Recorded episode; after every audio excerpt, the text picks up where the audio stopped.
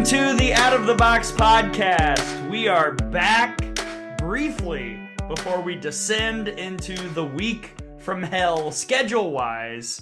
So many games, so much to cover, not enough clothes. We're going to do what we can. Gray Robertson, Tom Canterbury. Tom, are you packed for the next week?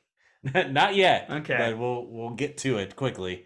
A home game, a game in Birmingham, and then a game way out in Austin, Texas. Way out, but we're flying, right? No, you would think, but no, Oh, no. no, no. We are getting in that rental car, Yes. firing up the crime junkie. Thank you, Tuscaloosa Ford. Yes, and we are going to drive to Austin and make it this yes, time. yes.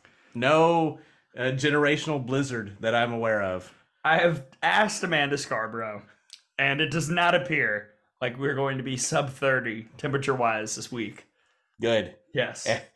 The, the other thing that I think we forget is that because of the restrictions still at the time, not only was it going to be that cold, Oh, I forgot about this. we were going to be outside. Yeah.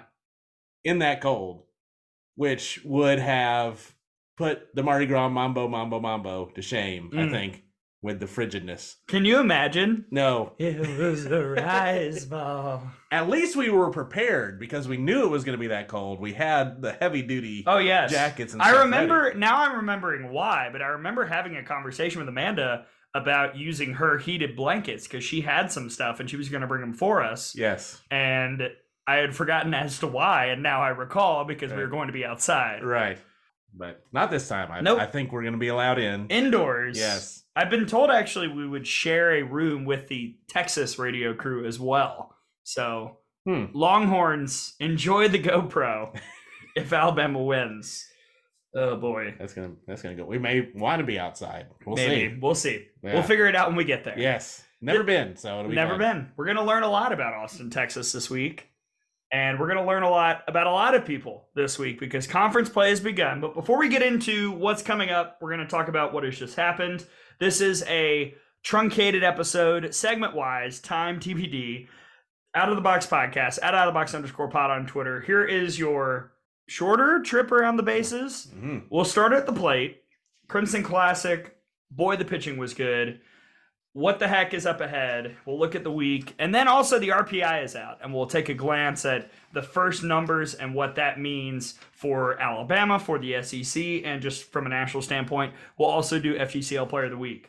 Then we'll be in the gap, which is where we have hit the ball, and we'll talk with Kayla Braud from ESPN She put it in the gap a few times. many times, except Yes. as she will point out, she usually didn't stop at second. No, We have to. we have to. Right. yeah, I I wish, but no. the ball bounced over the fence like uh like it did for Kinley this week. That's exactly right. right. Yes. Would have been a triple easily, but ground rolled out. Inside the park home run? Question Po- mark. yeah, possible. maybe. And then finally, we will head home. Five big things from the SEC in Week Four. You know, we we're not going to cover the whole league, just the big five things. What's coming up in Week Five, and then we've got SEC picks. Wow. Picks. Mm, it's time. Unbelievable. It's already time. Also off the wall, because How? Why? why do things keep happening? Who? I'm going to finally dive into the email, the email that I send in the group chat a lot, Mm. and then we're going to address the random Twitter controversy that has popped up, and just whatever is happening Why can't people just enjoy things? on the top that's rocky. Yeah. I don't understand it. Imagine not being able to grow corn. Got you. Wha- Anyway, the Crimson Classic. Let's look back at that. That was fun. I enjoyed it. Yeah, I've written here in all caps pitching, pitching, pitching. Uh, Tom, the pitching pretty strong. We saw a shutout from Montana Fouts on Wednesday against Southern Miss. And then over the weekend, we saw complete game victories from Lauren Esman and Alex Salter. And Lauren got it started. And then the other pitchers were like, we can beat that. And then Right. Jaala Torrence throws a no hitter. And then Montana's like, hold my glove. Perfect game. Just- hold, just- hold my crown Yeah. as the people's queen. all in all, in the circle, really exactly what you want to see from this team. Absolutely. I mean, uh, you were playing teams that you were overmatched, or you were overmatching. So um, to be able to go out and play to the standard, not to the opponent, I think was really, really important for this team to do, and they were able to do so this past weekend.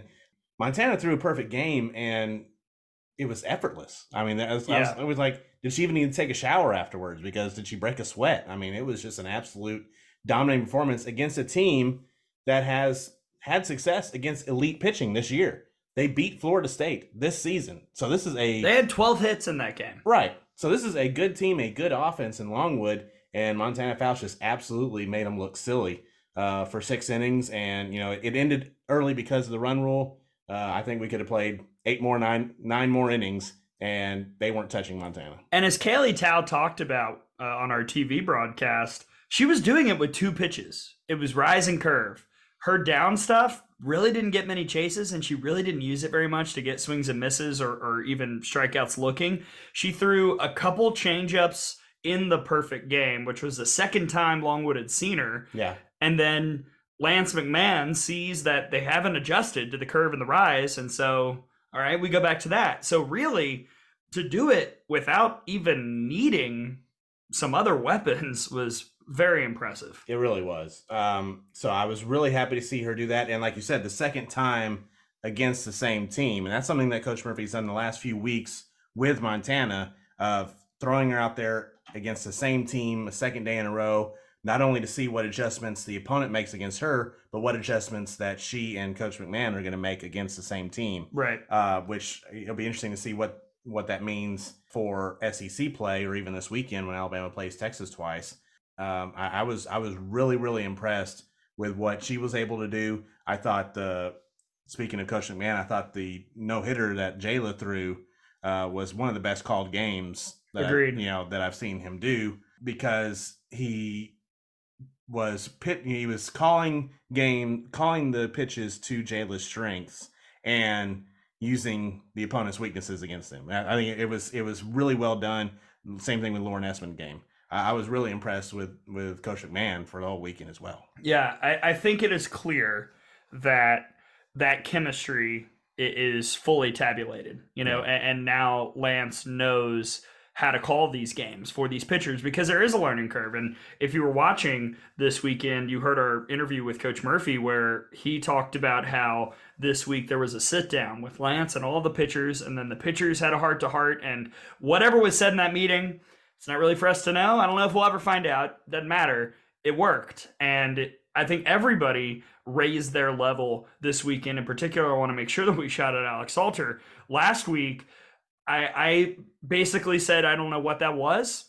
This week, a completely different pitcher in the circle. She looked much more confident, much more in command. The mistakes were much fewer and far between in the relief appearance against Southern Miss and the complete game victory against Mercer. And I think for her confidence, that was huge. And as we've talked about often, you know, offenses are so good now, you're going to need a staff Alabama with just four pitchers has a smaller staff than most teams in the Southeastern Conference. So everybody is going to have a chance to make an impact this year and will be needed at some point. And I think it was really important for Alex Salter to have the performance this past week that she did to prove that she can be and will be a viable option for Patrick Murphy at some point going forward. Because basically, from now until the end of the year, every weekend we're seeing a really, really, really good team.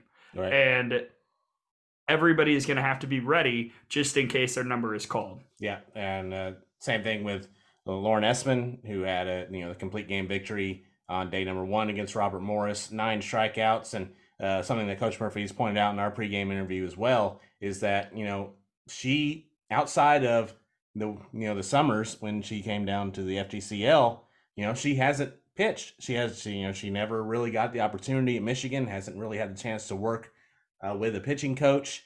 You know, it's almost as though she's a freshman that is, that is pitching as hopefully maybe the number two at Alabama, or at least a a number two option. Yeah. You know, behind Montana Fouts. So, um, you know, the fact that she was able to have such a good performance, uh, backing up what she's done in the you know in a couple of weeks before. Uh, I, I, think you're you're feeling a lot better about her and then you know Jaala just you know throwing her first career no hitter and to have the confidence that she had in that performance I was really really excited for her. Her curve looked so good in that game, but again, I go back to what we were talking about last week. You know, we were talking about the struggle, sure, but one of the comments that I made was Jayla just looks so much better. Even when she has a struggle inning, she doesn't look like she's panicking.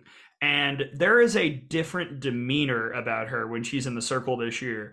And I think that once all of the tools are fine tuned, and I think we're getting closer to that, if she can keep that demeanor when she's pitching, she is going to be somebody that Alabama can rely on in big moments, I think. Yeah, absolutely. And I think this kind of goes along and, and I think it's a transition to the hitting performance for Alabama as well this weekend is that we have seen, you know, so far this year in the small sample size, a little bit of a tendency for Alabama to play to the competition one way or the other. You know, played a little bit down, uh, obviously got up and played really well in Clearwater against some really good competition uh, but has had the the puzzling losses. But this week they played to the Alabama standard. Yeah, like they they it didn't matter who the opponent was. They came out and and executed uh, really well. Like, you know, there was offensively there was a few innings, but that happens. But overall, uh, I thought they they hit, pitched, played defense.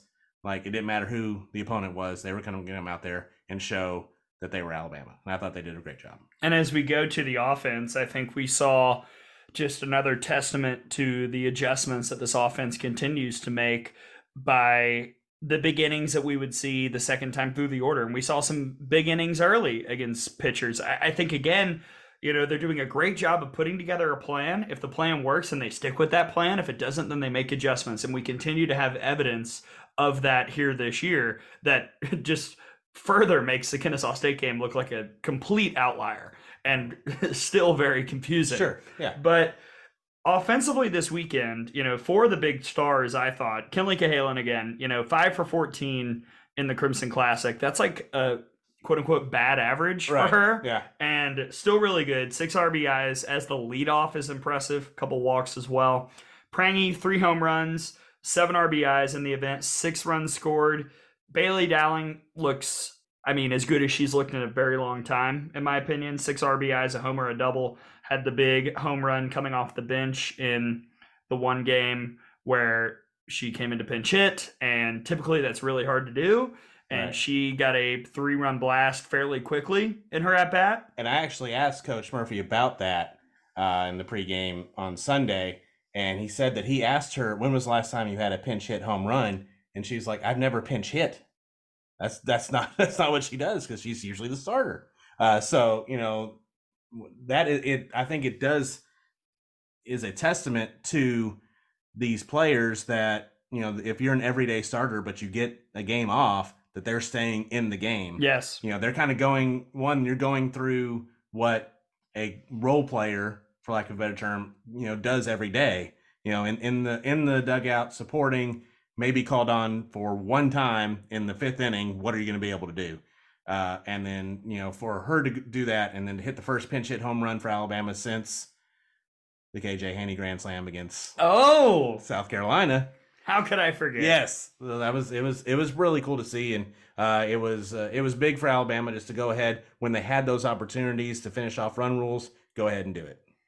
An update of where the team is in the SEC stats. Team batting average 326. That is seventh. I will point out there is not a huge differential between fourth and seventh right now, and one game could see a, a giant shift there. So that's kind of clumped up yeah. at the middle. And when you look at Alabama having currently the highest rated strength of schedule in the SEC, uh, you'll take it. Wait, wait, wait. What? Yeah, highest rated of the teams in the conference, Alabama strength of schedule. I was told we didn't play nobody. Oh, just wait. Mm. Home runs fourth right now, T4 with 25 and not bad. It's been a it's been a minute since Alabama's been in that position going into conference play. Cuz we uh, we've talked about it the last few years that uh, Alabama's had better stats probably in conference and out of conference, especially hitting. Yeah. Um and you know to be have 25 home runs be, before we hit into conference play and with one more non-conference weekend to go, I, I think that bodes really really well.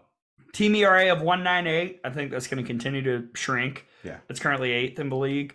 Uh, and there has been a lot of movement on that list uh, that we will get to in just a little bit. And then the fielding percentage is one that just isn't going up. I mean, there's an error here, an error there after that really, really bad defensive week at the Bama Bash. Currently a nine six nine, which is eleventh. Yeah, it, it's kind of like the the ERA stat. Yeah, You know, you had a bad week, and then you're it's so hard to climb yourself out of that hole. I mean, the positive though is we saw errors this week by Alabama, and clearly, since they did not give up a run, it did not hurt them. Exactly. Right. Yeah. That's you know, and that's going to happen. You know, the pitcher's going to have to get it. You know, help help their defense out. The defense helps out the pitchers a lot more often than the other way around. A few errors, but they it, what they didn't come in clumps like they did in the Right. the, the the Bama Bash. The the thing that was so disconcerting is that it seemed like there was an you had an inning where you'd have like two or three errors at one time or on the same play. These just you know a couple you know run the mill errors that happen. Play here, play there. Yeah. I Mhm. mean, I asked for well executed clean softball this weekend, and we got it. Yeah. And now we look ahead. Oh boy. Mm. All right, Tuesday, Western Michigan is here. The Broncos first ever meeting. Yeah, I do uh, believe. really? I'm shocked. Wednesday we go to UAB. Then Thursday we get in the car, Yep. Go to Texas. Yeah.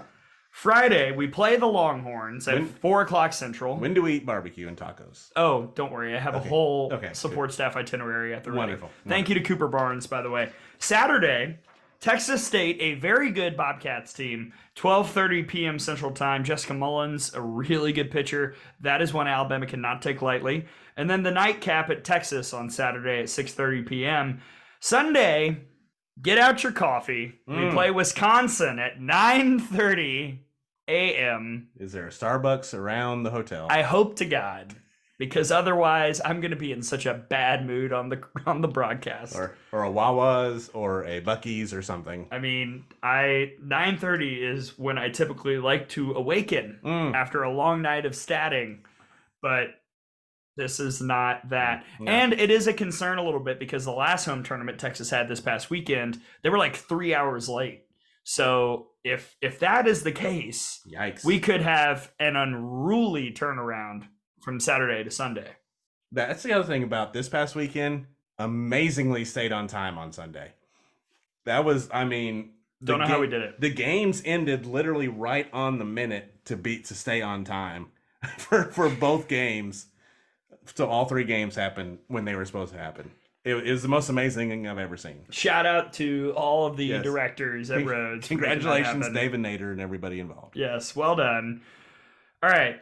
Anything for this week? Lineups, pitching. I mean, I I think right now, if you had asked me two weeks ago, I would have thought we would see, you know, Fouts somebody else for the two Texas games. Now I think it's going to be Fouts Fouts. I'm thinking that too. Although I mean, it's you don't play Texas back to back. There's a game that Texas State comes in between, uh, but you know, from what we've seen the last couple of weeks with Patrick Murphy pitching Montana Fouts against the same team back to back days, I would not be shocked, like like you said, if if we see Montana for the two Texas games, and then, uh, but with what we saw this past weekend, I feel a whole lot better about any of the other three in the other two games. Absolutely.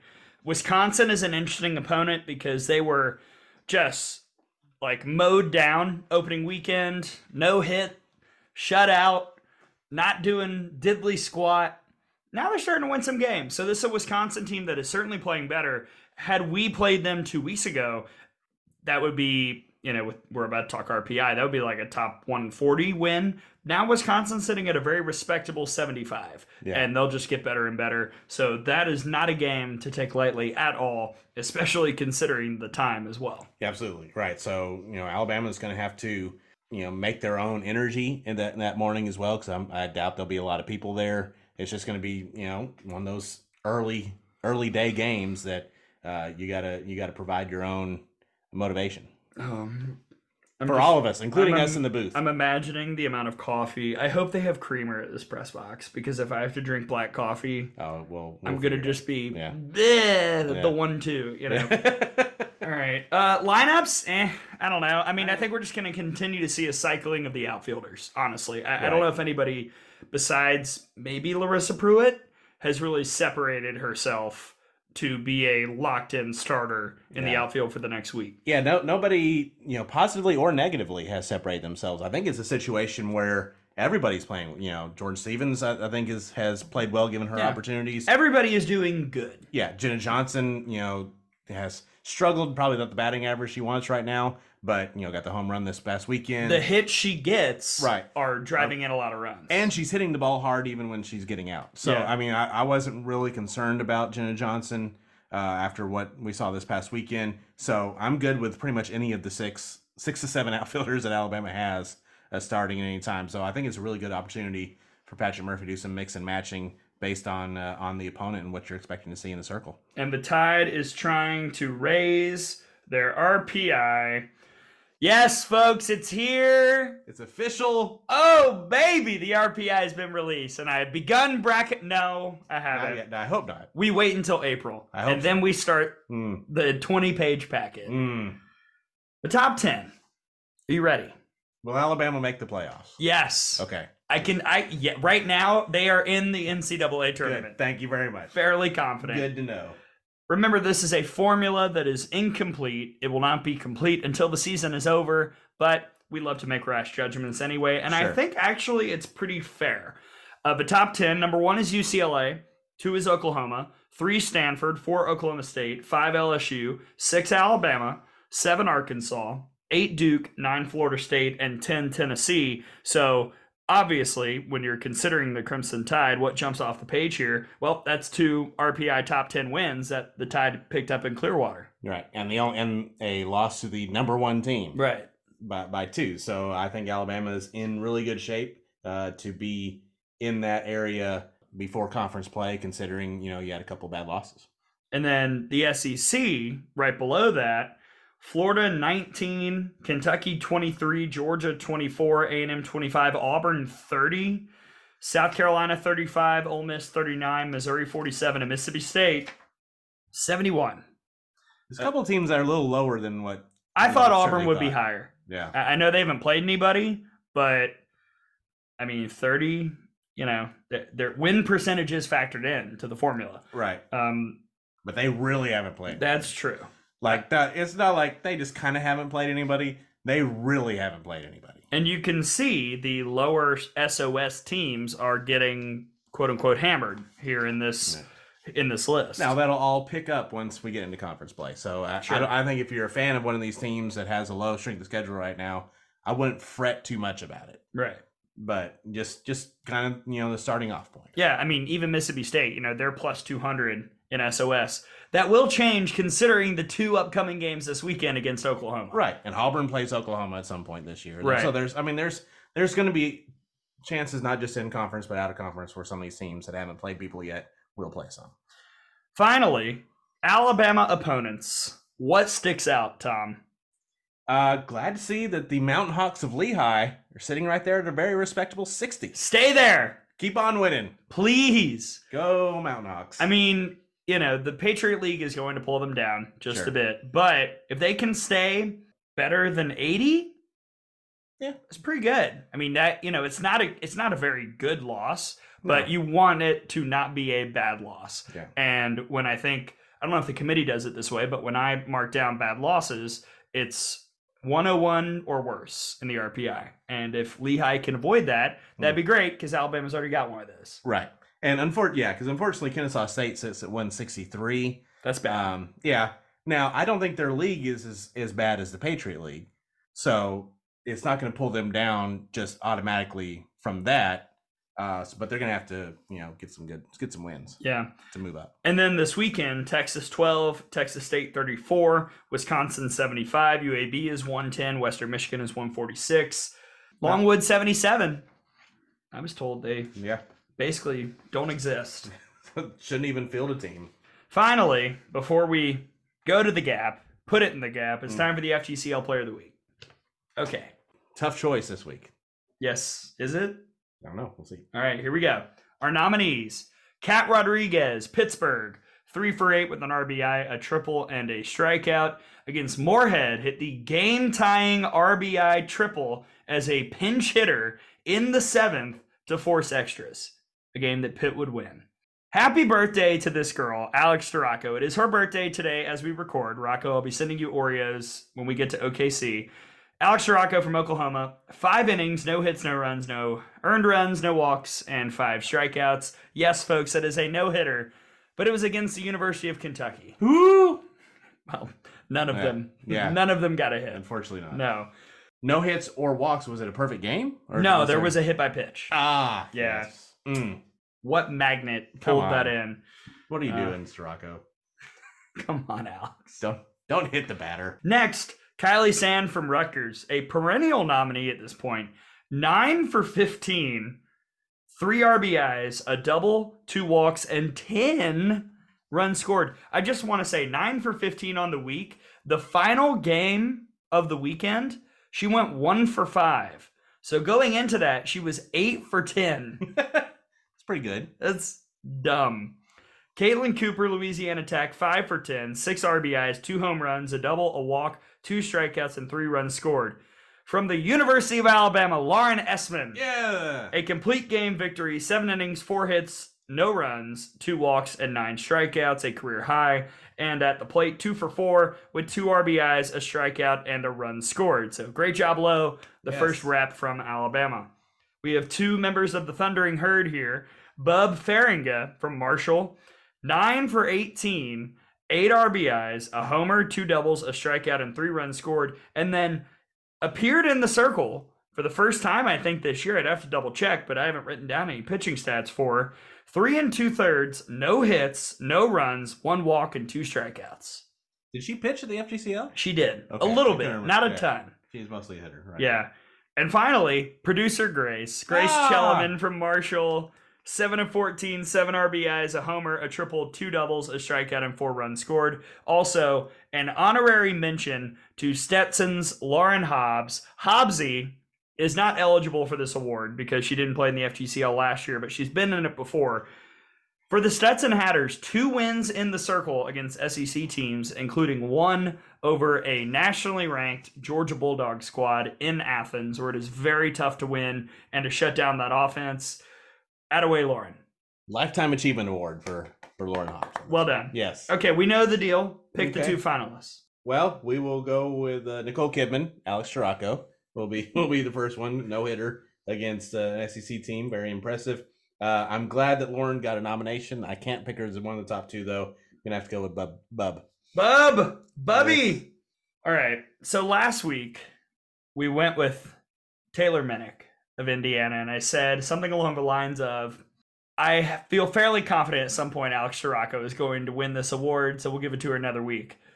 This is that week. This is that time. Congratulations to Alex Storako. Consider it your birthday present. Mm-hmm. Yes. Being mentioned on a podcast that That's all of your fans hate. That's what she's what she's always wanted to be recognized by people that Oklahoma fans want to attack. there we go. Who Yeah. are we? Let's put it in play. Uh, let's see. For this week, if if we're putting in the gap, I think we got to be Allie Shipman. Just going full Madison. That's what she does. Yes, gap to gap hitter. First first triple at the University of Alabama. Not her first career triple, but her first one at Alabama. Yes. We've seen it all. Inside Yes. the park home run, triple, all the doubles. We are Allie Shipman. We're just a Shipman, period. And we're putting it in the gap. And we're going to talk with one of Maddie Shipman's best friends. When we return, Kayla Braud will be here, our dear friend. Right. And we will ask her, what's good, bro? Yeah, and I might wear a hat. Who's to say? That's next here on the Out of the Box podcast.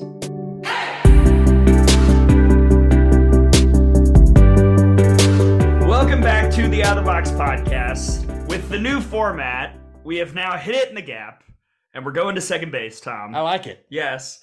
We're showing our speed, which is something Mm. that was not lacking for our guest here this week. Of course, she is the All American from Alabama. She's on the wall. She works at ESPN. She's on the Seven Innings podcast. It's Kayla Braud. Bro, how are you?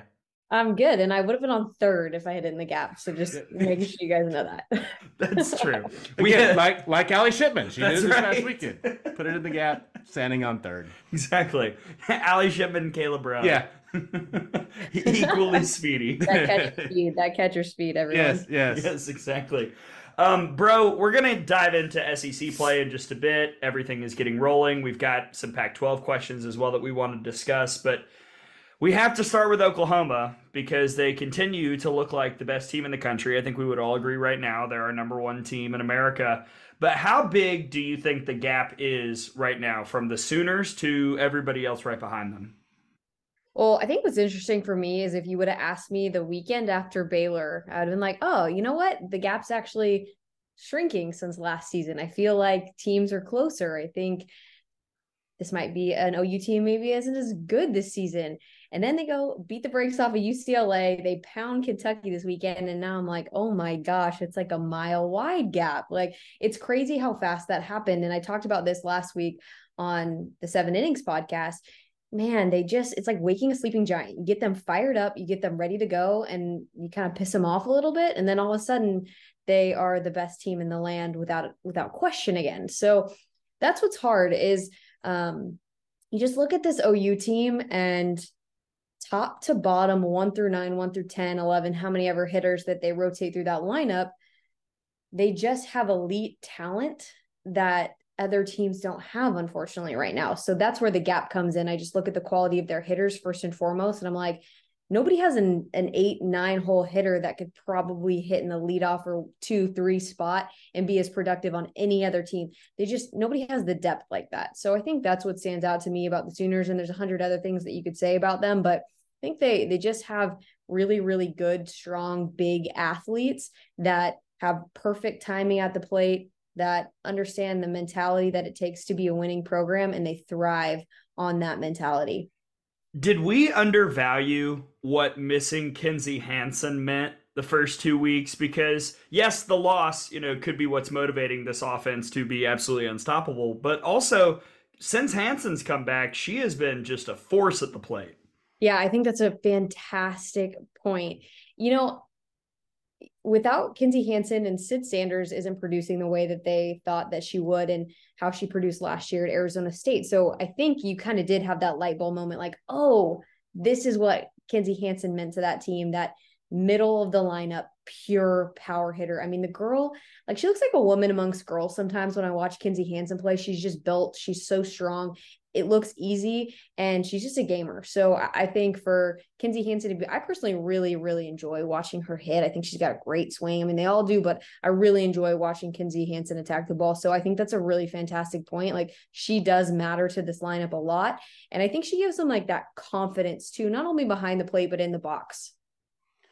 We've had like the, our overall thinking kind of change from week to week. And as we go out west, taking a look at what's going on in the Pac 12, that's been the, the case as well because for the first couple weeks we were talking about UCLA maybe being number one even if Oklahoma didn't lose because of how UCLA was playing, uh, and then Stanford, who a lot of people had in the preseason as a possible contender against UCLA in the Pac-12, struggled in the first week, but then comes out to Athens and beats Georgia twice. Uh, so they're you know getting back to what they thought people thought they were going to be. Do you think Stanford can be a team that can challenge UCLA? Before NiJaree Canady, I would have said no. But after how well she's been pitching this season and how they went into Athens and shut down a really potent offense for Georgia, I think that they're going to give UCLA a run for their money. I think too, like there's an interesting mentality when you go watch somebody like UCLA get beat 14 to nothing against Oklahoma, like, oh, they're beatable. They don't seem like this uh, untouchable team that you're not going to be able to play against or hang with. And I think that kind of goes away after you see teams like Alabama. Alabama battled with UCLA like at the Clearwater tournament. You know, they weren't invincible. OU sometimes looks invincible UCLA doesn't. So for Stanford, I think they absolutely could really challenge UCLA. And it starts in the circle for them. Alana Vawter obviously is their ace, but then you add Canady, and all of a sudden they are one of the best pitching staffs in the country. So um, for sure. And then I think interesting, I'm really looking forward to this Pac 12 weekend starting because another team that kind of sitting on the you know outside of my radar is Arizona State because offensively they're doing really really well the season they haven't played anybody yet. They haven't had like a really strong schedule yet but they've also taken care of business and beat the teams they should for the most part. And jordan van, van hook for them leads the country with 13 home runs. Girl can hit. So and then you add um yanni acuna who's got seven home runs which is second in the pac 12 i mean they could they could challenge some teams and they're going to go play arizona. I think it's going to be a really great test opening weekend of pac 12 play you just mentioned Arizona State, so this can't be your answer for this question, but let's go broad. What team out there should we be talking about more? Who are we forgetting about right now? I think the Oregon Ducks actually should be talked about more. I think what they did um, a couple weekends ago at the Mary Nutter was really impressive. Um, I think Stevie Hansen is a pitcher that probably got overlooked, but she's made big time improvements from last year to this year in terms of her ERA and how well she's doing. She's pounding the strike zone a little bit more. So I think an Oregon team with Allee Bunker leading the way offensively, a Terra McGowan, like they could be a team that could swing towards the upper tier of the Pac 12 and a, a team to watch and somebody that could sneak up on you. SEC play starts this week, but there are two major non conference events happening as well. And we talk about what's going on in Austin this weekend. Alabama traveling out there as part of the Bevo Invitational, taking on Texas, Texas State, and Wisconsin. Alabama also has two midweek games this week with Western Michigan and UAB before heading out to Austin. It's incredibly busy week in the quote help yes, help in the quote bye week for Alabama uh, before they get into conference play. Um, but what do you want to see from Alabama this weekend, uh, considering the fact that pitching was just outstanding this past weekend in the Crimson Classic?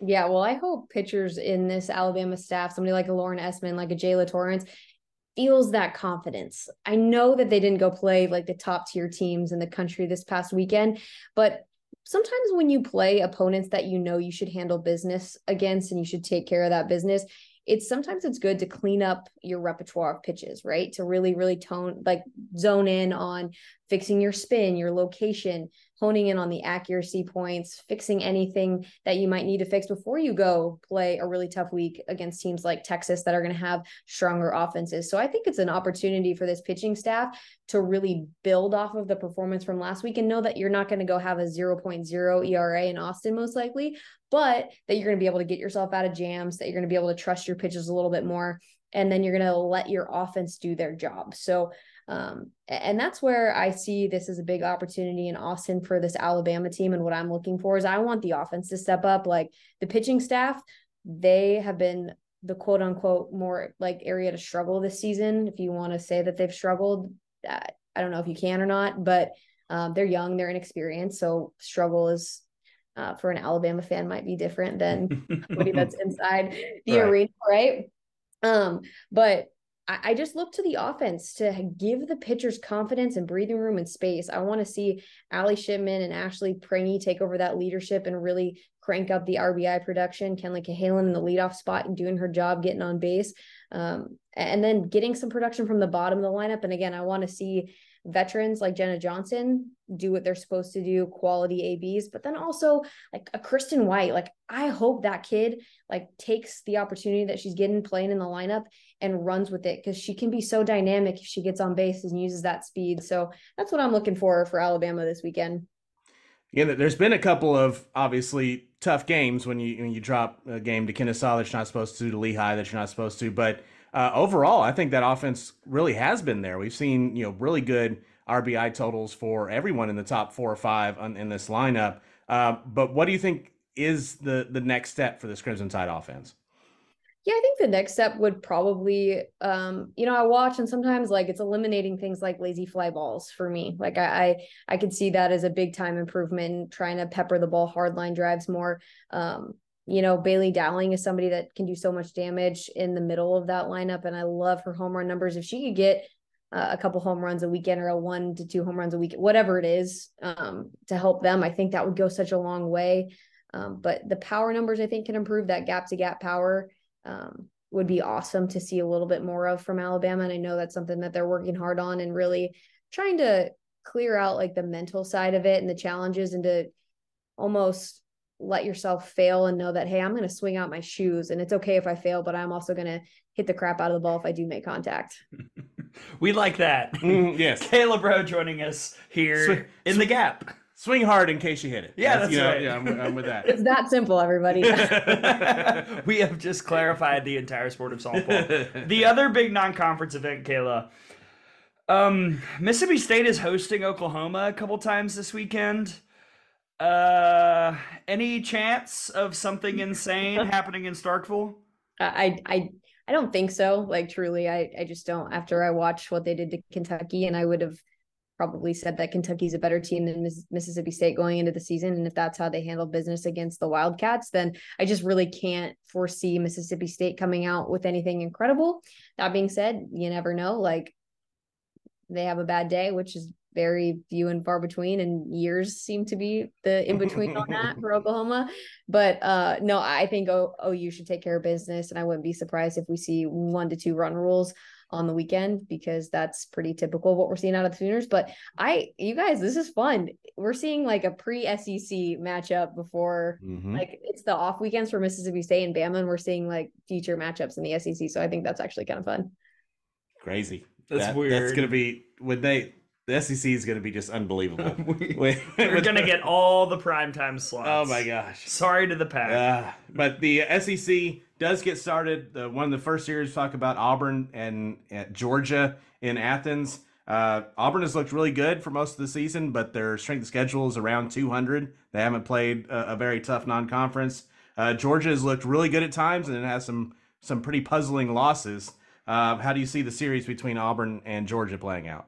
I think it's going to be a great test for both of them because Auburn's coming in with like the number four ERA in the country. They're first in strikes to walkout rate, strikeout to walkout, strikeout to walk ratio. Whew.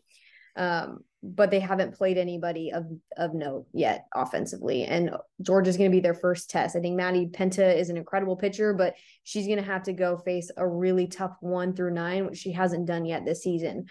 And I think on the other side of things, Georgia has five losses, and I wouldn't have thought that at this point in the season. They started out so strong. They beat UCF. They took care of business against Boise State. I watched them that first weekend. I'm like, dang, this team is good. They're just inconsistent because then they go and they lose against Clemson and Standard Stanford. Those are the elite pitchers that they faced this season. They lose three games to those teams combined.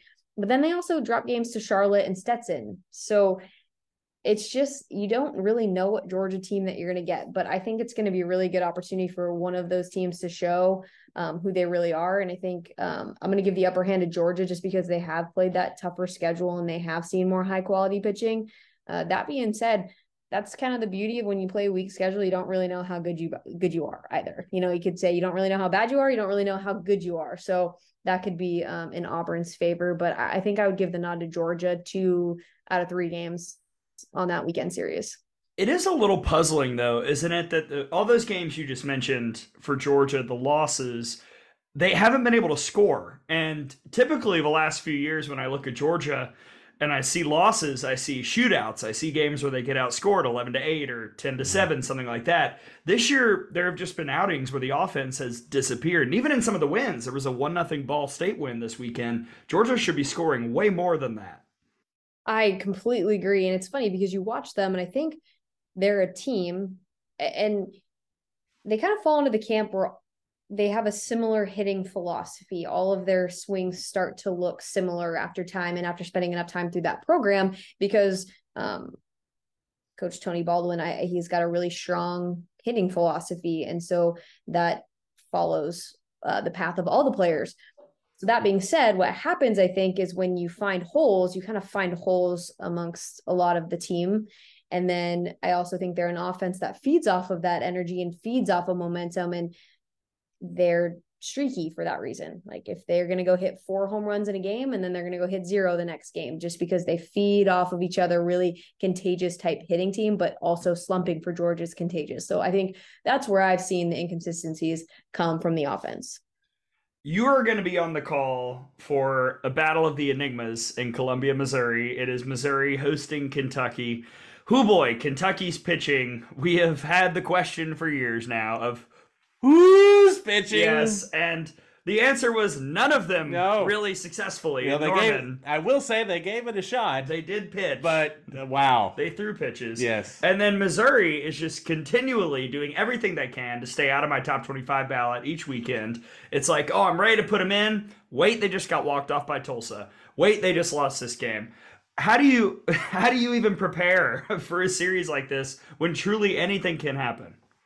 Yeah, well, not to mention, so I don't know, like again, scheduling happens so far in advance, but like Kentucky to go on the road to Norman and to- Missouri to go play Tulsa, but also Oklahoma State, and they face Kelly Maxwell. Like that's a confidence suck right before SEC play for both of those teams. Mm-hmm. Like yeah. you're gonna go face Alex Storako and you're gonna go face Kelly Maxwell and Jordy Bahl. Like good luck to you guys that weekend. Like that's so tough.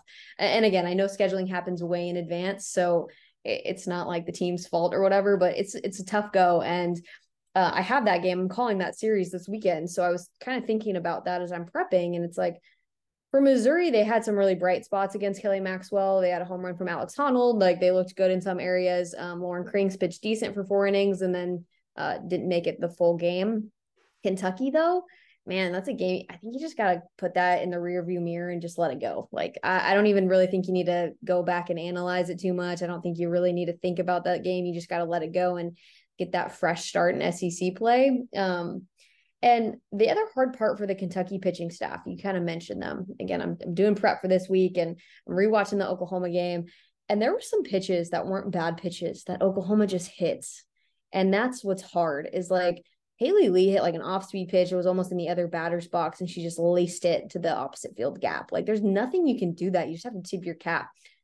Uh, Jayda Coleman hit a home run that was like a horrible pitch in the other batter's box. Same thing. Like somehow she's like off balance, she's off in front on her front foot, finds a way to hit the ball and it goes out of the park. And it's like you can't do anything. Like those aren't good pitches. It's not like you threw a pitch right over the heart of the plate that they tattooed. So that's what I mean. Like you just sometimes got to let those games go because you just faced a superior opponent, unfortunately.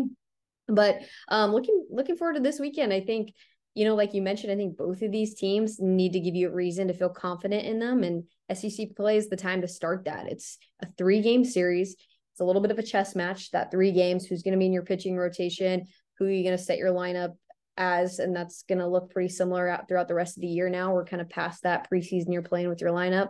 So I think it's going to be a good opportunity for both of those teams to show something on why they deserve to be maybe in the uh, upper half of the SEC rather than the lower half where they're sitting right now based on their records and their ERAs and their batting averages. Texas A&M starts out at Arkansas, and when we were looking at this at the beginning of the year, that'd be one. Well, this could is a there, there's not many sweep opportunities, but this might be one for Arkansas. But Texas A&M has been much better than what we thought they're going to be. A top 25 team. Arkansas has had some struggles. Um, what is what do you think the key is uh, for the Aggies going into Fayetteville in this three game series? Yeah, I think the Aggies have been so much improved in the circle, and I think Trisha Ford's a huge reason for that. She brings like an intensity and um, a discipline that the Aggies didn't have last season in the circle. So I think for them, they're going up against a really quality Arkansas offense, but not a, strong of an offense as we saw from Arkansas last year. Like you take out some of the big time power numbers that you got from that team um, that you lost, you're going to have an opportunity to shut down or limit Arkansas from a power perspective more this year than previous years. So I actually think that the Aggies have a great chance of going and taking one, maybe two from the Razorbacks. And again, it starts in the circle. I really like what Trisha Ford has done with that program. She's limiting the free patch passes, which plagued them a lot last year. And the other thing that um, I loved, we got to talk to Trisha Ford before Clearwater. And one of the biggest problems for the Aggies last season was those last second losses, like those last inning walk off wins. You choke the lead away. And she is very adamant, like, no, we're getting that out of our head. Like that is not who we are. We're moving on. And so I think she's really changing the identity of this Texas A&M team to be better equipped to compete against teams like the Razorbacks. There's another series I want to talk about featuring apparently the best pitching staff in the world. No Ole one Miss, else is allowed to be good. I apparently Ole Miss at Tennessee. Um, this is a Tennessee team that it is playing really well. There's a reason I picked them to win the SEC in the preseason. Ole Miss just had one of the worst Sundays I've seen for an SEC team in a long time, losing to Mount St. Mary's, losing to SEMO, scoring one run combined in those two games. What has to happen for the Rebels to get through whatever fog they're in and find a way to steal a game and maybe win the series? Uh, it's it's a slim chance to none chance in my opinion. Like I just look at this Ole Miss team and they just don't really have enough that stands out from a production standpoint. I mean, right now they're last in the SEC in batting average, 288. They've only scored 95 runs this season. To put that in perspective, like Auburn scored 178 runs. Like that's a huge dis- discrepancy in run production. So when you're not finding ways to produce runs. Like I just don't see how you're going to go up against the number one pitching staff in the country, the number one pitching staff in the country right now, and expect to get wins. So uh, Tennessee just looks so dominant, and when you have a freshman like Karlyn Pickens, it's pitching as well as she has, and obviously she's the SEC freshman of the week. I just think that. Uh, if they can't get on base, if they can't produce runs, they're going to really struggle against the team too. Offensively, Tennessee can score um, players like Kiki Milloy, Mackenzie Donahue. So I think they're going to struggle. I I couldn't help but laugh when you said the run number. That is double. Wow, that's yeah. yeah, Although, it, I- it- yeah. it's crazy. That's what I'm saying. Like you got to figure out ways to score runs, and right now they just can't.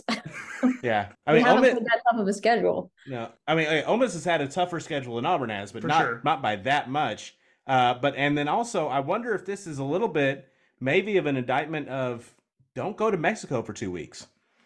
You know that I because then that's that's a long time. Yeah, Uh, Did they stay in Mexico that whole time? I I would assume so. that would be a lot if they Wow. came back and then went Yeah. back. That's true. Um, so I mean, that's because that's just it's a lot of travel, a lot of time to be away, and just And a uh, lot of time not practicing at home as Right. well. I'm sure they Yeah. were practicing in Mexico. Yeah. But I don't know what that's like. right. Never been to Puerto Vallarta, which I think is a great transition.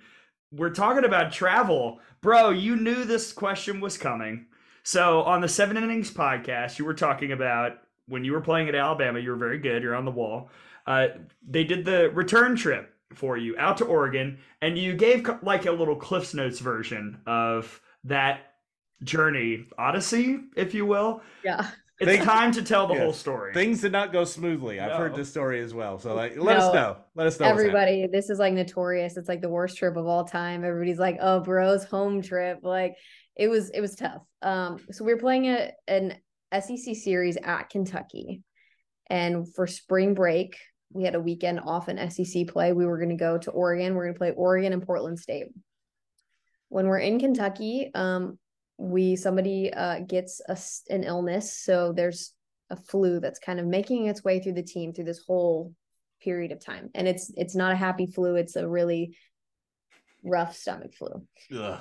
and like to the point where like amanda locke even wasn't even playing like that's how bad it was. Like it would just go after like a couple people at a time. Like i think ali who is never sick ever it like didn't get to like coach a game which is insane um anyway so it started with that so some people got sick in kentucky we tried to fly out of kentucky that night after the three game series and we got stuck at the Kentucky airport for like eight hours. And so we're like playing Foursquare, we're like killing time. We finally make it out of Kentucky the next morning and we fly to Dallas or in the middle of the night, something, something weird, whatever, when the weather was better. We make it to Dallas or Houston, one of the Texas airports, and um, we spend the night there. And half the team flies out in the afternoon, the other half flies out that morning. So we were on two different paths. So half the team was going. We get to Portland. We're like waiting around for a few hours. We go eat at like a Red Robin. Um, again, people are just being attacked by this flu. So it's like 24 hours, two people are out. We're quarantining again. Like stay away from those people. They're sick. Um, we make it to Portland, all of us, both legs of our travel group. And we land like the second plane landed about two in the morning and we're driving to Eugene, which is about a two hour drive. It's March, so it's icy and snowing. And This sounds this sounds so so terrible. Awful. Oh my the god. bus the bus driver can't see it's so foggy. So I'm up there with Murph trying to get directions because he can't see the signs. And I'm like trying to guide us into our hotel in Eugene. Um, it's snowing when we're in Eugene. By some miracle, um, we barely are able to play that afternoon. Like it for like two hours. I swear it was snowing in the morning. Like we got a stretch of sun, the snow melted. We played our game. It was freezing, it was cold, but no rain, no snow. Played in Oregon. We won. Jackie Traina, thanks a lot. Um, we won. We beat Oregon, who was like a top 10 team at the time. Uh, really good battle. And we that next day we were driving up to Portland to go play Portland State. We were playing on a turf field it's pouring and they're like we're got to get this game in we're here so it's raining we're on turf so you can play but like it's a it's a kind of a nightmare like one of the batters for Portland State had a bat in her hand and Danielle Richard was playing third base and she like threw the bat and almost like took off Danielle's head because it was like so wet. She like threw the bat. Um, so we ended up like at that point the umpires umpires were like, uh, we're done, like we're getting out of here, like this is over. Um, so then like we played a game and a half basically. We flew all the way out to Oregon. We were there for like way less time than we thought. Um, we did get to go to dinner at my parents' house, which was really cool and fun, but that was like the highlight. And probably five out of the members of the team were sick and didn't really enjoy it as much as they could. Um, but then we uh, made it home safely.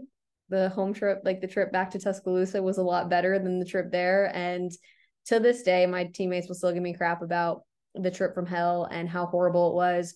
But it was also kind of funny because they talk about when we won the national championship, it was obviously like the rain, the dance in the rain.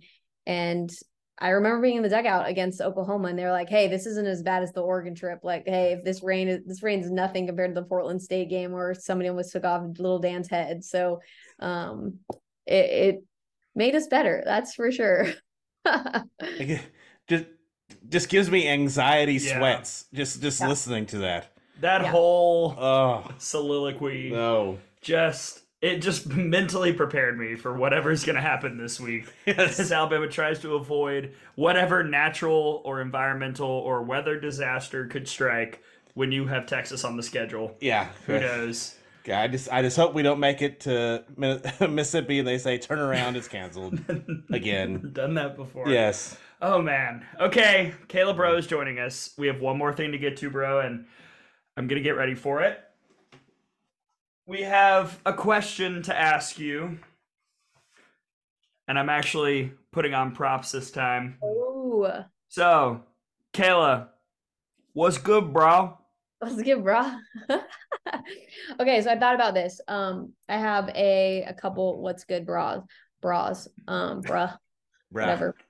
Bruh. Um, number one, um, my daughter who's a year and a half, we were watching softball the other day, and I have like a tee, like a baby, like the Fisher Price baby tee and bat in my living room. It's always there, like obviously. And mm. the other day she was like, hit. I was like, yes, we can go hit. so that was my personal what's good. My daughter, who is a year and a half, was like, hit tea. I was like, yes, hit T. Um, I, I, thought you were about to say that she had identified the illegal pitch rule or something like that. no, we're not that advanced yet, but she she'll get there. Um, we only watch softball in our house basically twenty four seven this time of year, so she's like, yeah, she's. I was just I was just wondering, is, has Murph already offered her yet? He should. She's been, she swung and she like made contact, but she didn't swing hard. She's like, no, I'm gonna hit the ball, which was well, there you go. Probably yeah. a not to me because I was precise, right? Mindset right. though, right? Exactly. Yeah. yeah uh i'm really excited. Like i love sec season from when i was a player versus even now as a commentator there's just something different about conference play. It elevates everybody's level of um, on the field action and it's so fun. Like it's the best. You're going against rivals. It's top 25 opponents week after week. It's a grind. You really got to like be gutsy to win those series and it shows you a lot about these teams. And so i think uh, this is the turning point. So I'm like really excited about that. That's what's good. And then in the softball world, I wanted to say this what's good about the softball world right now? Kenleigh Cahalan is good. For all of the Alabama softball fans out there, like as a leadoff hitter for the University of Alabama for four years, like I watched that kid play and it gives me like hope in the future of Alabama softball because she understands what it takes. Number one, to be a leadoff hitter, but she's a gamer, right? She understands the mental side of it. She looks like she's going to go have good hacks at the plate. I just get excited when I watch her swing the bat. And she might not necessarily look like a Haylie McCleney or me, like as a triple threat slapper or uh, an Alyssa Brown, but she brings her own talent and her own uniqueness to that leadoff spot. I'm really excited to see what she does for the four years. And I could see her being a really good three hole hitter too. So future's looking bright if Kenleigh Cahalan's in the lineup because girl can play. I just want to give some reassurance on that as a former Alabama leadoff hitter that there is a good Alabama leadoff hitter right now in the lineup. yeah, I uh, I concur. Yes, I agree. I agree. Yes. Kenleigh Cahalan is definitely what's good. It's quite good. Yes, as is Kayla Braud, the wonderful Kayla Braud, who you can hear this weekend calling Saturday, Sunday, right, for Missouri, Kentucky. Yes. And then the new episode of the Seven Innings podcast should be dropping tomorrow. Uh, we'll we'll tape tomorrow. Should drop on Wednesday. Yep. Drop on Wednesday. See, keep him busy, Yep. making sure that Dylan is good, teaching Mm. her proper technique. I was just glad you guys didn't ask me to come on for trivia because I was you guys stumped some people on there. Madison's been talking to you too, huh? Oh no, yeah, She has, and I was a little disappointed that she missed my question, my trivia question. Come Mm. on, Maddie. The only one I got right was Montana Fouts, so I, I you know, it was rough That's always a all the good way guess, around. so. I will, yes. This pitcher, Montana Fouts, Yes. is the answer. Braud, thank you so much for hopping on with us. Anytime, anytime. So that was Kayla Braud. I miss Dylan. Not Yeah. gonna lie. Well, yeah. That makes that, you know, like a just an A interview. If Dylan had popped up, A plus. Sure. If Dylan starts climbing on the equipment, A plus plus. Or gets a or slaps a base hit in Yes. the middle of the, in the middle of the interview. Hit. Yes, Yes. that's correct. In Enjoy fact, it, yes. Dylan should be the official scorer. just do the thumb up or down. Everything's a hit. Thank you to Braud for joining us. Always fun. We will have her back again at some point this year. Tom, it is time to head home. Patrick Murphy, after somebody hit it, I don't care who it is, Mm. Right. is sending us around third and Even if imploring us to score. Even if we're tagging up from second, just go ahead. Go ahead and score. Kinley Cahalan is like, thanks for the RBI. Yes. That was not what I thought was going to happen when I lobbed it out the center. That'll help the batting average. Yes. when we come back, five big things from the SEC last weekend, plus what is ahead in week five. Conference season is beginning in the Southeastern Conference. Also, picks and off the wall. It's all happening now when we come back here on the Out of the Box podcast.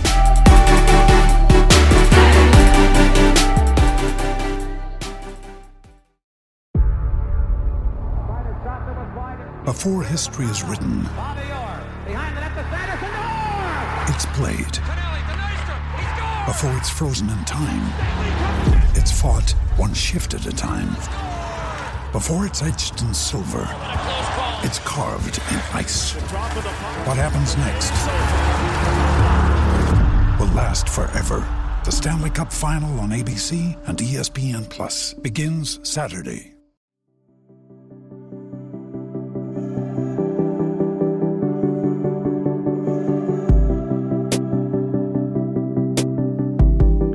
Welcome back. It's time to head home. No idea if this episode is actually shorter than normal, but smaller segments. Yeah. Or I guess fewer segments. They're probably longer. It's fine. Gray Robertson, Tom Canterbury. Five big things from the SEC after week four. I picked what I thought were the five most intriguing storylines. We start with Auburn being surprised by South Alabama. Wow. I don't know what that feels like. Uh, who among us has not been shut down by Mm. Olivia Lackey? Still a zero ERA for Maddie Penta. 57 innings, no earned runs. Impressive regardless of competition. Yep, team ERA of one. That's second of the league. Team batting average 349. That is third. As we talked about, though, Auburn's strength of schedule is very near the 200 mark as we record here today, based on the metrics that have just been released. So, what does it mean? We'll find out. Honestly, you know, this weekend against Georgia, because I, it's very tough to evaluate a team when they haven't played very many other good teams. Yeah. I mean, Georgia is going to be the best offense they've played. Yeah. Uh, so we'll see what they're able to do against them. Um, I mean, strength of schedule is not the be all end all. Like if, if Oklahoma had the 200th strength of schedule in the country, we'd still think they're probably the number one team because they they have the talent. and we've Um, been there before. Right. Yes. Uh, so you know, we'll see. I think they've they performed and played. You know, the teams that they've played, and they've you know handled their business for the most part. There's a couple of losses in there, including the one to South Alabama, like you talked about. But um, I think they've put themselves in a really good spot. I mean, they they should be really confident. Uh, we'll see how they do uh, once they go into conference play here this weekend. Speaking of Georgia, stunned by Stetson. Shout out Lauren Hobbs. Eh, I mean, I'm having a lot of conflicting feelings about Georgia. Team ERA is ninth in the league. Their number three pitcher right now is Kylie Macy, who has thrown a grand total of 14 and a third inning. So right now it is Shelby Walters and Madison Kerpics. Those are the two.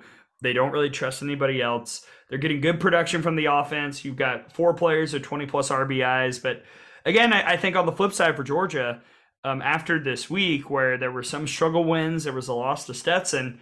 This Auburn game and this Auburn series will be a true test to see where they stack up. Yeah, because it's been interesting. Like you talked with Braud, that you know th- some of the games that Georgia has lost, it's not been the pitching; it's been the offense that has disappeared. You know, they can't have games like that. They have to be able to put up those runs and uh, and support the pitchers. So, and they're going to do it against a team that has pitched as well as anybody. So it, it's going to be an interesting uh, test for both teams.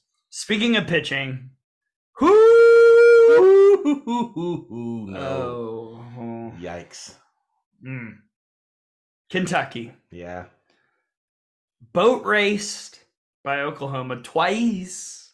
They didn't get run rolled the second time. That's true. but It was very close. but 18 18 nil Yeah. in, in the first one. Rough go. Which, by the way, shout out to the guy on Twitter after D1's top 25 came out that said, How do you lose by 18 and go up? And I responded, Are you talking about Kentucky? And I don't know if he's responded yet, but if that's true, um, they didn't. They dropped. So good use of math, sir. From 14 to 17. That is not, happens. That's- not falling. increasing. Yeah. Right. So so now we got off the wall, not just from Alabama, but from people coming at you on D one too. So Oh, this is fun. I know. The team ERA is 325. Now, it, it's going to go up when you play Oklahoma naturally, but I mean, th- these numbers were a lot smaller a week ago, two weeks ago, and no matter who you're playing, they shouldn't raise up this much. Uh, Schoonover got wrecked. Lacatena gave up a bunch of runs. Izzy Harrison has an ERA over six. That didn't all come from this weekend. Kennedy Sullivan is kind of becoming the oh no, this game's out of reach, like go clean up the mess pitcher. Sloan Gahan is getting shelled. And, you know, you can get away with it if your team batting average is better. But right now it's at 308, which is 10th in the league. That was already something we were talking about before Yeah. this weekend. This is a Kentucky team that I feel like is in a precarious situation and needs to make a statement this weekend against Missouri. Yeah, and it's going to be a it's a tough call to make because Missouri's been so over the over all over the place too. Right. Uh, so, but if at all possible, Kentucky needs to make that statement because we, we kind of knew that their pitching, the pitching is what it is. Who's pitching is a thing. And then, but we thought, you know, Schoonover, I still think more often than not, Schoonover and or Lacatena is going to be able to put a good start together for you. Right. Uh, but that batting average needs to go up. The, the their strength is at the plate. Kayla Kowalik, the, you know, this this is you know what they're able to do. They should be able to win game seven to five if that's the if that's what it is. Right. Um, but that's that that's the struggle right now for Kentucky. very befuddling. And this is a Kentucky team that I like. And. I do too. I, I, like it more than you do. That's true. And I, I- you know, I just need to see more. Yeah. And we're at conference play, so now's the time. Now now would be the time. This would be the window. Yes. Just a horrible Sunday for Ole Miss. We talked about it with Braud. Couldn't be worse. They get shut out by SEMO. You know, decent team out of the OVC. Mount St. Mary's defeats Ole Miss four to one. And I actually have some scoring questions that maybe we can talk about later. I was tracking that game. There were some runs that were counted as unearned for Mount St. Mary's that I think you could argue should have been earned, but that is a different story. What's going on? Well, the team batting average is last, as Braud mentioned, 288. The team ERA is sixth, which is fine, but they're kind of in that clumped middle. They have struck out 90 times as a team compared to 49 walks. That is obscene. And nobody's really popping off batting average wise. Maya Stevenson, you know, 316, that's fine. Michaela Alley is hitting 404, but I, I'm trying to figure out if I can trust that because typically she's been a 250, 260 hitter Yeah. It, it's not looking good. And Ole Miss has a chance to prove us all wrong against Tennessee this weekend. But right now, it, it- this looks like a team that is just going to struggle in conference play. Yeah. If you're a struggling offense, the last thing you need to do is go in against a team that's pitching as well as Tennessee. Oh my gosh, the greatest pitching staff in the world. Oh my gosh. No one else is allowed to be good. Wow. Yeah. I am stunned. But that being said, they are really good. They are very That's- good. So, and they are pitching outstanding. And they'll probably get nothing more than more confident after this weekend uh, because I'm kind of with Braud. I, I, I, uh, I'm not feeling it for, for the Rebels coming in this weekend. Weird though, right? I But, mean, yeah. a complete 180 from what we thought in the preseason. But at the same time, I wouldn't be shocked if they win at least one game. That's true. Finally, Texas A&M shut out by Sam Houston. Then Emily Kennedy, there was a no-hitter against Baylor. Might have won SEC Pitcher of the Week if not for you know certain people's queen. And then A&M loses to Baylor in extras. So a, a topsy-turvy weekend. Uh, Julia Cottrill was out. Unclear if she will play this weekend in their conference opener. Team batting average has fallen to 11th. Team ERA at third. A&M still plugging along. Yeah, uh, still, I think it, you are in a positive spot if you're Trisha Ford and you're the Aggies. You know, I think kind of the loss to, to Sam Houston not that troubling overall because it, it might have been the same situation like Alabama's where you know they they tried a different lineup and it just didn't work. Right. Uh, so there, I, I don't think you're that worried about it because you did turn right around and then beat a really good Baylor team and then took them to extras again. So uh, I think you're in a good spot and feeling good about yourself for your A&M. All right, here's what's coming up. These are the non SEC play games. What to watch. Wednesday, I guess the big one there is UCF at Florida. UCF's got to start winning games, though. Yeah. They're- just not right They're- now. They're right in them, Yes. but then not winning them. they've been walked off five times this year. yeah, That is just rude. we saw two of them. Yes, we did. Thursday, Stanford at Wichita State. Some intrigue there. Good test for Wichita to see if their pitching can hold up. All right, let's pick a game each day. Tom, please. Friday. Starting on Friday. I, I mm, let's see. I, I am always interested when Arizona and Arizona State play in anything. So True. I think that's that is an interesting start to Pac-12 play for both those teams. An Arizona team that um, has had some good wins and has had some people kind of rate them a little bit, maybe even higher than what we think they should be. And then Arizona State has had their struggles, but it's in Tempe. We'll see what they're able to do.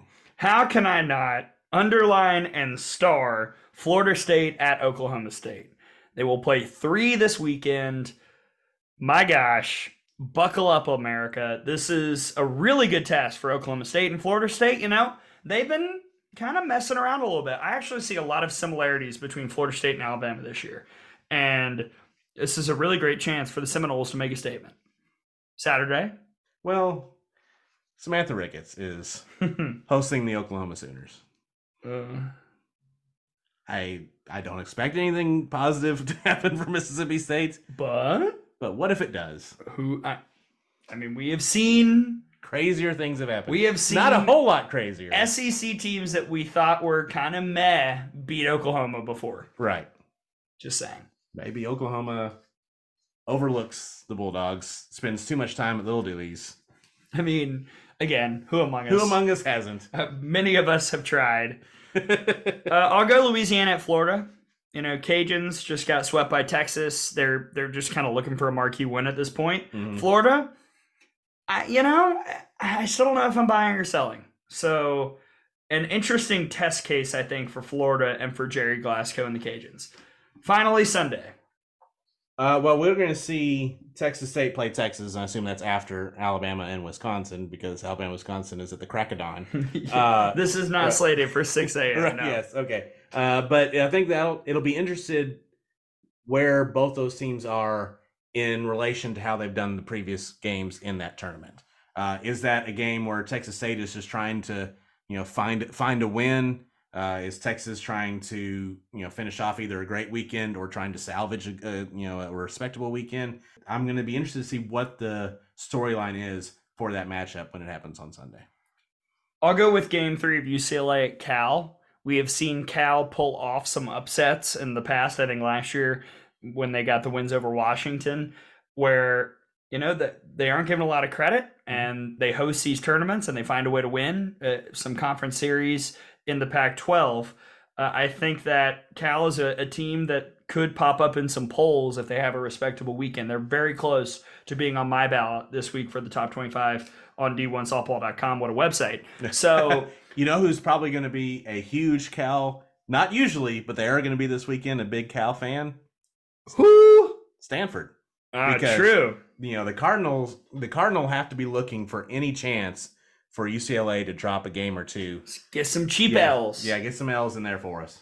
But not not usual for Stanford fans to be cheering on the Bears. That's everything else outside the SEC. It's time for picks. Here's why I'm going first. I won last year, the regular season, Right. and then the SEC tournament. We both didn't give a crap, No. and then the NCAA tournament. We slowly grew to not give a crap. We, we were very excited and then Yes, lost our zeal. did the picks, and I was like, I don't want to go back and listen Don't want to even. after that. So, Yeah. so I am the defending champ. After Tom has won the regular season every other time we've ever done hmm. this. So I went the way of my taco hot sauce predictions, basically. yeah, This past year because they have not been good. no, they have not. I, I I agree. Thank you. So here we go. We have to, if you're if you're new here, we have to pick the winner of the series and the number of games. Two one sweep, blah blah blah. And we have All to right. get everything right for it to be counted as a correct. Correct. That's why it's hard to win. Yes. We begin with Ole Miss at Tennessee. You know, again, if you're new here, there are some series where we're like, I'm not going to lose a point on that. I'm not going to lose a point on Ole Miss. I'm taking Tennessee in a sweep. It's the safe bet. If Ole Miss is able to win a game, that's phenomenal for everybody else Yeah. in the conference. I don't see it right now. Uh, I would love to be proven wrong, but as I write it down in Sharpie, I'm Yeah. taking Tennessee oh. 3 0. Yeah, I'll be fine with missing this one, but I'm going to agree with you and go with Tennessee in a sweep. Uh, just as well as they're pitching and as poorly as Ole Miss is playing right now, it is not setting up well for Ole Miss. No. Auburn at Georgia. I feel fairly confident both team will win a game. I'm just trying to figure out who is going to win that third game. And I think I'm going to go with Georgia because as good as Maddie Penta has been this year and throughout her career, I'm not sure I have seen the evidence that I need to prove that she can beat a team twice. Uh, and the rest of the pitching staff for Auburn has been really, really good, but not super tested because they're throwing Penta out there against all the teams with a pulse. Sure. So I think I'm going to side with Georgia at home barely. This is a great series, and I, I'm very excited to watch it. No idea how it'll play out. I'm taking the dogs 2 1. I'm also going to say 2 1, but I'm going to say Auburn. Wow. Yeah. Yeah, they haven't played many people, but they've been really, really good with what they have played. I think you're kind of seeing you're seeing from Auburn offensively what we saw last year before the injury started really piling up. Uh, and then they're getting an elevated pitching performance Yeah. so far. Um, I think they've probably heard everybody say they ain't played nobody, Paul. So I think they're gonna. I think they probably have a chip on their shoulder about that going in going into Georgia. Uh, Georgia's been a little bit too much up and down for me, so I'm gonna I'm gonna say Auburn wins the series two one. Is Auburn going to the last resort? I hope so. You you best believe that if you send us a DM Mhm. and say because I've gotten DMs like, hey, what where do I go in Athens? Say last resort. 100%. I hope that whoever the Auburn director of ops is put that on the itinerary. Order the cheesecake when you sit down. Yes, order it now. You're right. Honestly, Call ahead. call now. Yes. Kentucky and Missouri, for the love of God. I mean, how do you pick this? I, glad you're do you have a coin? I do not. No, Oh, great. Okay. Yeah, I'm.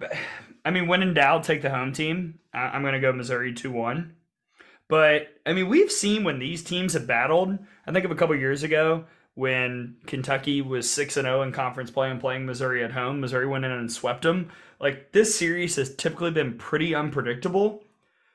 But I I honestly can't rationalize any selection, so I'm just going to play it safe.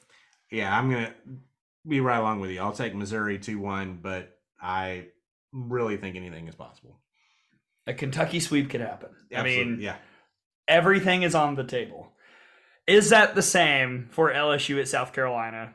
No. Mm, I think everything. Yeah, everything's on the table. I am taking a LSU. couple things are on the table. Oh, I'm taking LSU in a sweep and then stepping aside. I think South Carolina gets a game. Wow. Okay.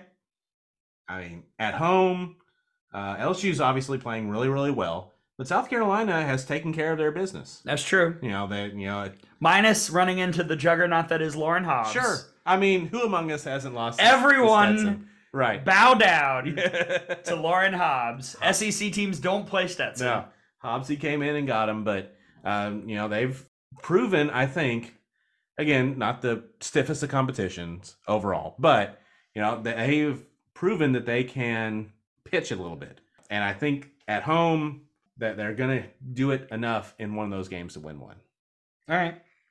Yeah. I'm not, I mean, I'm not I'm taking LSU because of feeling pitching. great with it, but And I think Taylor Pleasants by herself can beat South Carolina three times. might have to. Maybe. Texas A&M at Arkansas. This is our last one. Mm. Uh, you asked me a month ago. I'm taking Arkansas on a sweep, but as it stands right now, I'm going to take Arkansas two one.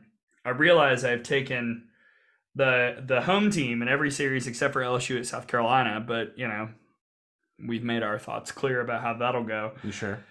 I, think A and M is going to find a way to get a game. Emily Kennedy is pitching really well. The key here for A and M is their defense. They have had issues with errors in the big games against the ranked teams. They're giving up a lot of unearned runs against UCLA, against Oklahoma. Those have been problems. If they can play clean defense, A and M can win this series. Because I still don't really trust Arkansas yet. They have not shown me or really given me a reason to say they're fine. Uh, I still think there are concerns, but I can't trust A and M to have an errorless weekend on the road in Right. Fayetteville. So I'm taking the Hogs two one. I think that if this was in College Station, I would be very, very tempted to pick A&M to win the series. It'd be on the table for sure. Right. Uh, but I think with it being in Fayetteville, I'm going to go Arkansas 2 1 as well. Uh, but I think A&M, I feel pretty confident A&M is going to win one game. Yes, I agree. If it's an Arkansas sweep, we're gonna have to reevaluate next week. Right. Which, I mean, that's kind of where we thought Arkansas was going to be. It was going to be, you know, kind of, you know, a few weeks into the season, maybe even into the conference slate before we kind of knew what they were because they were such a young team. They were playing a, a good non conference schedule. So they got some wins, but they got some losses with it. Now they have the opportunity to kind of solidify and show who they are here with all the new players that they have. Speaking of showing who they are, have. Uh-huh. Play the drop. It's time for off the wall. Stop complaining when we win. You know, differentiating between facts and opinions, people. I've seen enough to know that I've seen too much. The conspiracy heard round the Facebook. Get your tinfoil hats out. Let people enjoy things. First off, red pen, please. Please. I can't believe we're talking about it. It's so asinine. It's like I, I, I had a thesaurus out looking up ways to describe dumbassery. Don't send novels to the coaching staff. Farcical. Absolutely ridiculous. So we're going to start with some fan mail before we dive into the Twitter thing. I didn't know we were doing a, a mailbag this week. Well, no, No. because I didn't ask for this. So multiple times over the last couple years, I get an email after I do TV on SEC Network Plus, and the context and message has been the same for all these emails From the same person. from the same person. Okay. I'm not going to say who it is, No. but I have his email. I could email him back. I will not. No. I got another one uh, most recently on February 25th, my sister's birthday. Ah, yes. Why are you neutral when you call games on SEC Plus? You don't need to be neutral. You work for the university. So don't pull for both teams because when you do the games on the radio, you're, spelled incorrectly, never neutral. All right. So a couple points here. One, why am I neutral on SEC Network Plus? Because that is what you do on television. Because it's not the Crimson Tide Network. Exactly. I am tasked with delivering the game and telling the story of the game to both audiences because both the opposing fans and the Alabama fans are watching and you are not catering favor to either. Do I sometimes wear an SEC blazer? Yeah, because it's awesome, but that does not mean my on-air, I guess, persona is favoring one side or the other. I'm telling the story like it is, I'm telling the game like it is. That's the job. Right.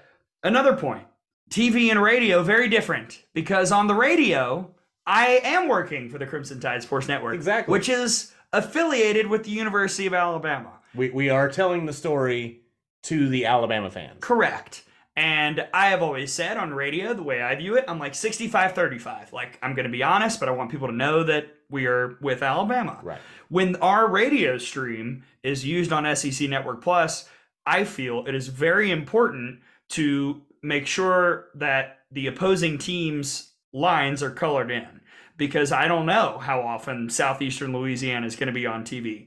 I don't know how often you know some of these squads are going to be shown to the nation. So I want to make sure that when I do the research and I have the facts and I have the stories Yeah. that we are able to talk about them and and present them correctly. Indiana State, we told a story about a, a young lady who passed away, whose sister's on the team. Is I think really important that we talked about that uh, because it's a story that people should be aware of.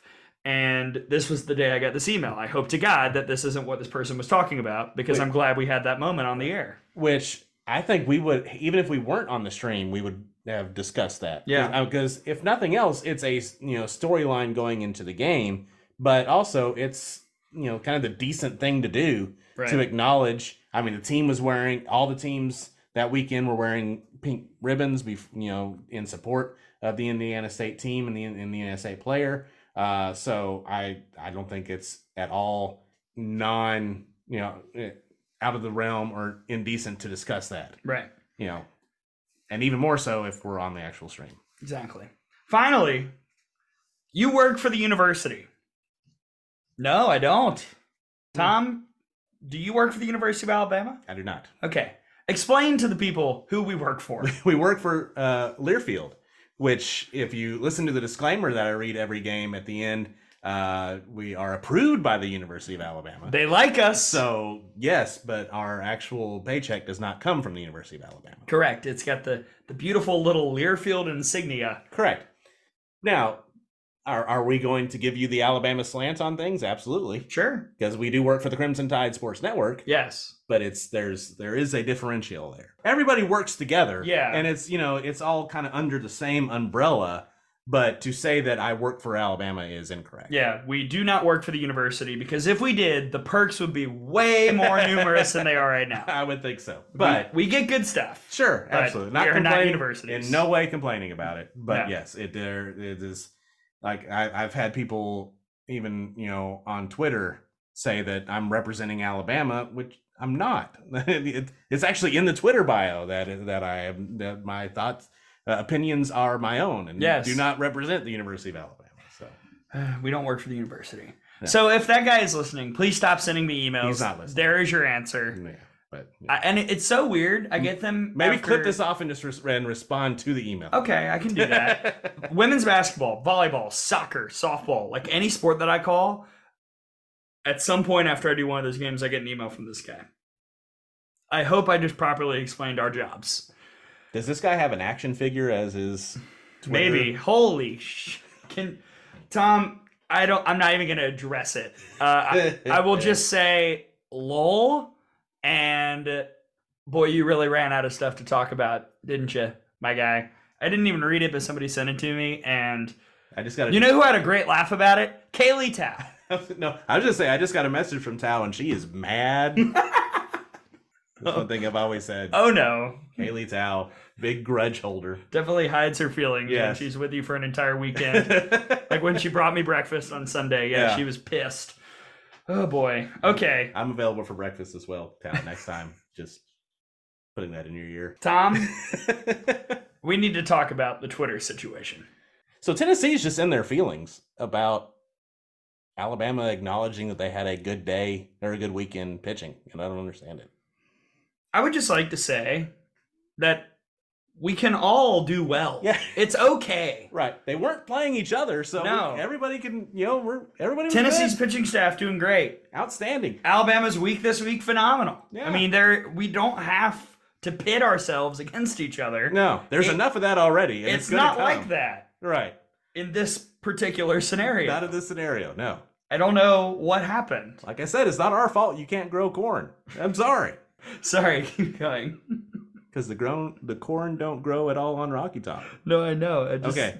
I don't understand why it's killing me so much. I can understand it being frustrating, but learn to grow corn. But like I don't understand. Stop it. objectively looking at it, was what Tennessee did to Clemson probably the most impressive thing that happened this week in the circle? That was last week though. Wasn't even Right. this week. Yeah. What did they do this week? They uh, there was a perfect game against App State. Uh, they shut out No- no- Jacksonville State. Noted World Series contender App State. Yeah, Right. um, yeah. Jacksonville State, Belmont. Struggled with Jacksonville State. Only beat them two nothing. Right. Uh, Belmont, not tremendous. So I mean, end yeah. of list. So it was a good week for both teams. Just be. I don't understand why there's some sort of rivalry all of a sudden. I mean, I mean, outside of what is already not rivalry between Alabama and Tennessee. but like this is but such a this week, like, weird why- hill. Right. All right. And then there was also the uh, the comment of, and this was kind of just the general off the wall comment. The only one that I really had for this week was people complaining about Alabama celebrating having a good week with the competition that Alabama played. One is like Alabama, as we see with the strength of schedule, has a really good strength of schedule. They've they're they're they have and will play some really good teams. Right now, 21 in the nation. That is the best in the SEC. Right. Strength of schedule. there you go. Um, you know, played played at Clearwater, playing in, at tennis, at Texas uh, this week. We had some other bigger names originally slated for Mhm. some of these home tournaments, and and for one reason or another didn't work out. Yeah, talk Uh, to them. Yeah, um, and sometimes you're kind of in a spot where you you know, can play who you can play, who's willing to come. Uh, so I mean, it's I I just don't understand the thought that Alabama should not be excited about having, in some ways, a historically good weekend in, in the circle, regardless of opponent. And you know, I, I, what did you expect the official Twitter account of the University of Alabama to say, "Hey, no big deal. We didn't play anybody, but it was a good weekend." I'm not sure what context you're wanting to put in that. Perfect games don't happen very often. There have been eight in Alabama's program history. Seven Yeah. solo, three that Montana Fouts has been a part of. So that was a big deal. Yeah, I thought it was weird. The whole the whole scenario and and to to downplay in particular Longwood, I thought was a little odd. That's Right. a top 100 RPI team. That's something that the committee looks at. Top 100 wins on the team sheets. I- Yep. I mean, Longwood might win the Big South this year. They've beaten Florida State this season. Mhm. It's it wasn't some scrub. Uh, and I think also, you know, we have seen weird games all year long. As Montana was throwing that perfect game, Toledo, who got swept at the Mardi Gras Mambo Mambo Mambo, defeated Northwestern. Right. Who would have thought in a world where the sun shines and the skies are blue that the Toledo Rockets would beat a very up and down, but I think really good and probably still going to win the Big Ten Northwestern team five to two. Yeah. I never would have expected it. Yeah. So, you know, and coming off of, you know, we all know what happened last week. Right. So Um, yeah, it just it seemed just unnecessary that there was any negative response to Alabama putting out the stats basically, and Montana Fouts winning the Montana Fouts Pitcher of the Week award for the Yeah. SEC. that's kind of it. Do you have anything else for off the wall? No, because I, I mean, what can what can you possibly complain Thank about? God we had nothing. There are a couple idiots, but I think they're fake. I, I think they're trolls Yeah. or spam or something. There there is an element now where the people that are obviously either playing a shtick or not a real person or a troll, or it's becoming pretty obvious. I think spam is getting smarter too, because I've seen some of the spam people ask, "Is it on TV?" I'm like, hmm, they're figuring out how to specify their comments to the post. Oh yes. Okay. Mm, So be careful out there. Don't answer them. If you see somebody with 11,000 letters in his or her first or last name, right. probably not real. Don't click on those streaming links in the comments. Only click on the ones in the actual post that Alabama puts out. Unless you're an off the wall person, then go ahead and click it if you want to. Podcast plan for next week. Well, Hmm. okay, so we've got the midweek at North Alabama.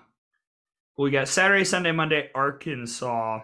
So I'm thinking, Tom, aloud as we record, Mm-hmm. a Wednesday recording, Thursday release, or maybe something later in the week because I don't know if y'all have listened to our other episodes. we'll have Michelle Smith and Amanda Scarborough and Kevin Brown all in town. Maybe we do something on the roof. I don't know. Yeah. Lots of options. It's your roof, so I don't That's know. true. Well, Yeah. You can go on my roof anytime I please. so, bottom line, nothing is in is in stone for next week. Please stay tuned. there will be a pod at some point. We just don't know when. We will release Yes. a podcast. Okay. Is there a chance that we do something in the car either on the way to or from Texas? Possible space. Okay. Stay tuned. Yes. Uh, I I do have a surprise for you, Oh, though. Um, we'll get to that later. Okay, thank you to Caleb Rowe for joining us. Later, the us. podcast is over. we'll talk about it on the air. You're gonna love it. Caleb Rowe, the best. Thank you for joining us. For my partner Tom Canterbury, I'm Gray Robertson. Make sure that you tune in this weekend, Tom. How can they do it? Listening on the radio. Uh, if you're in Tuscaloosa, over the air, 97.5 FM. Anywhere else, you can go online, nick975.com or the MeTV 975 app. And if you go to rolltide.com, there's always a link to a live audio right there. And follow us on Twitter. I'm at Gray, G-R-A-Y underscore Robertson. Tom. T Canterbury RTR. At Out of the Box underscore pod is the show's account. Again, thank you to Caleb Rowe. Thank you to all of you for enjoying this episode that could be longer than a normal one, but was still really fun to record. We will see you in Austin this weekend. No blankets necessary. Thank God. Thank goodness. We did it. For Tom Canterbury, I'm Gray Robertson. This has been the Out of the Box podcast. We'll see you after we get home from our thousand mile journey. Have a great week, everybody. And if you're on Rocky Top, learn to grow corn.